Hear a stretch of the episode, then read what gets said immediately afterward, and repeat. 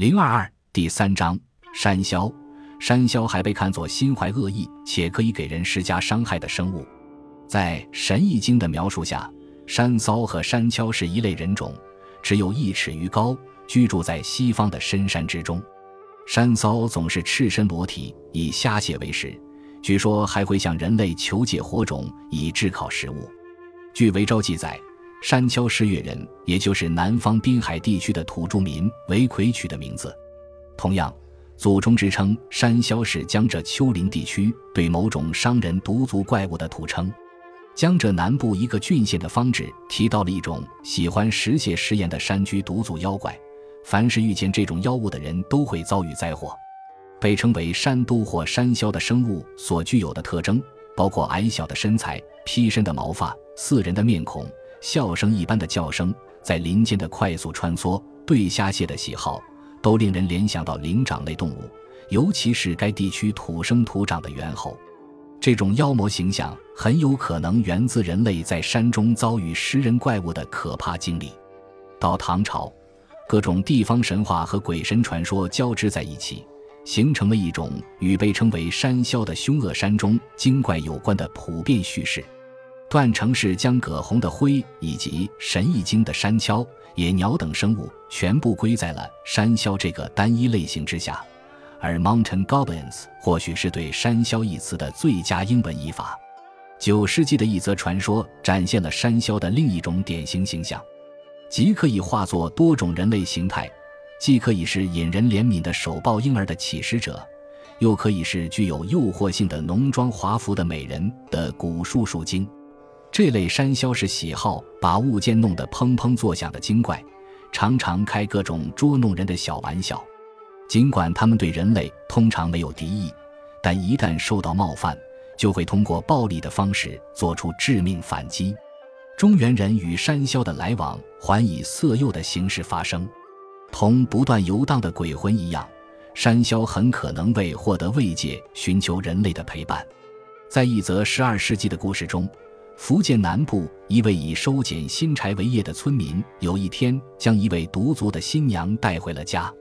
然而第二天，这个奇怪的女人无法从床上起身，且家人在进入其寝房后只发现白骨一具。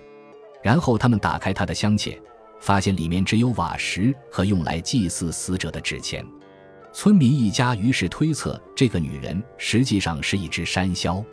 尽管山魈与人类间的性接触在唐代及之前的民间传说中都未曾出现，但与这类独角山魈发生性关系的危险，在宋代成了山魈故事的一大核心内容。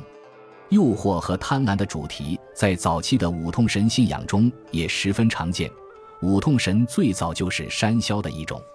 早期神话只把灰火魁描述成山野中的食人妖魔。但大分裂时期及之后的鬼怪传说，则把山都和山魈明确定位在了武夷山和南岭一带。这片土地是古越族的故乡，在武夷山脉南端的赣州及其附近的汀州，居民们坚定不移地相信山魈的存在。唐朝的一位词源学者简单的定义道：“山魈出汀州，独族鬼。”另一位九世纪的著书者在描述中原人定居汀州的情形时提到。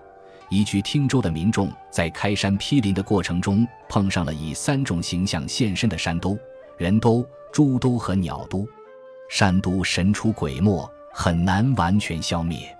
后来，人们请来了一位可以令他们定身，从而防止他们变化身形的术士。在此之后，情况才开始发生改变。流行于十三世纪早期的赣州传说，把木刻和山都描绘为在幽深树林中裸着身体四处跑动。相互发出长啸之声的生灵，风雨之后，他们会在山间歌舞，因此整座山中都能听到敲鼓吹气的声音。但同时，与很久之前的顾野王笔下的木刻一样，这些生灵通常会通过护士的方式与人类保持联系。迁徙到汀州定居的中原人为山魈修建了祠庙，并在庙中供上了祭品。这种淫神信仰足以令八世纪中期在汀州做官的一位官员感到震怒，于是他为教化治下的子民写下了《五鬼论》一文。在山魈信仰中，七姑子属于最为臭名昭著的那一类，以其为祭祀对象的祠庙遍布汀州和赣州全境。当地居民将七姑子视为一种恶灵，但他们仍然为其奉上祭品，以此保护自己不会受其伤害。宋朝末年的多产文人周密对提及鬼神之力的言论，总体来说是抱有强烈的怀疑的。但他写了一篇文章，证明自己曾目击过七姑子神秘力量的展现。一千二百五十五年，周密的父亲被任命为汀州治下的一名地方长官，他打算拆除辖下贡士院内的一座七姑庙，但他在目睹了七姑创造神迹的能力后。转而下令重新修葺了这间祠庙。同样，五通作为山魈的一个类别，也在汀州广受崇拜。唐宋时期的山魈传说，尽管借鉴了这类山中精怪的早期形象，但也赋予了他们新的角色，即对中原人怀有敌意的野蛮势力。对中原人在未经驯化的南方荒野中的不断推进，他们表示抗拒。下面的祭文出自戴夫的《广义记》。他只粗略地对山魈的危险做了提醒，着重强调了土生土长的林中之主与来自北方的新移民间具有共生性的脆弱互视关系。在大夫的叙述中，山魈十分凶猛，与老虎和林中的其他危险生物有亲缘关系，但同时表现了在人类中很普遍的虚荣贪婪的弱点。尽管大夫嘲讽了山魈的贪财，但同其他许多观察者一样。他也赞扬了山魈在与人类打交道时的诚信公平。大福的故事呈现了人类与山魈间不稳定的共生关系，这毫无疑问地说明，在中原人与南地深山中的土著居民之间存在摩擦和发生暴力冲突的可能性。因此，山魈传说同样复述了与中原人南迁运动同时发生且不断升级的文明与野蛮间的斗争。山魈被描绘为手脚敏捷、喜好玩笑的妖灵，以及山野中的食人妖魔。他们顽固地抵抗着中原文明势不可当的南下进程。人们对山中精怪古老传说的记忆，在面对这种可怕形象时被重新唤起。就像中原人在北方边疆的宿敌草原游牧民族一样，山魈在与中原迁徙者打交道时，在两种角色间不断转换。他们既可是凶狠的猎食者，又可是亲切友好的贸易伙伴。但在中原人眼中，南方山地土著民的怪异与野蛮程度不亚于山魈，他们与文明世界中的族群没有丝毫相似之处。相反，中原人对于南方山林中土生土长的人与兽的看法已经融为一体，体现为山魈这一复合的形象。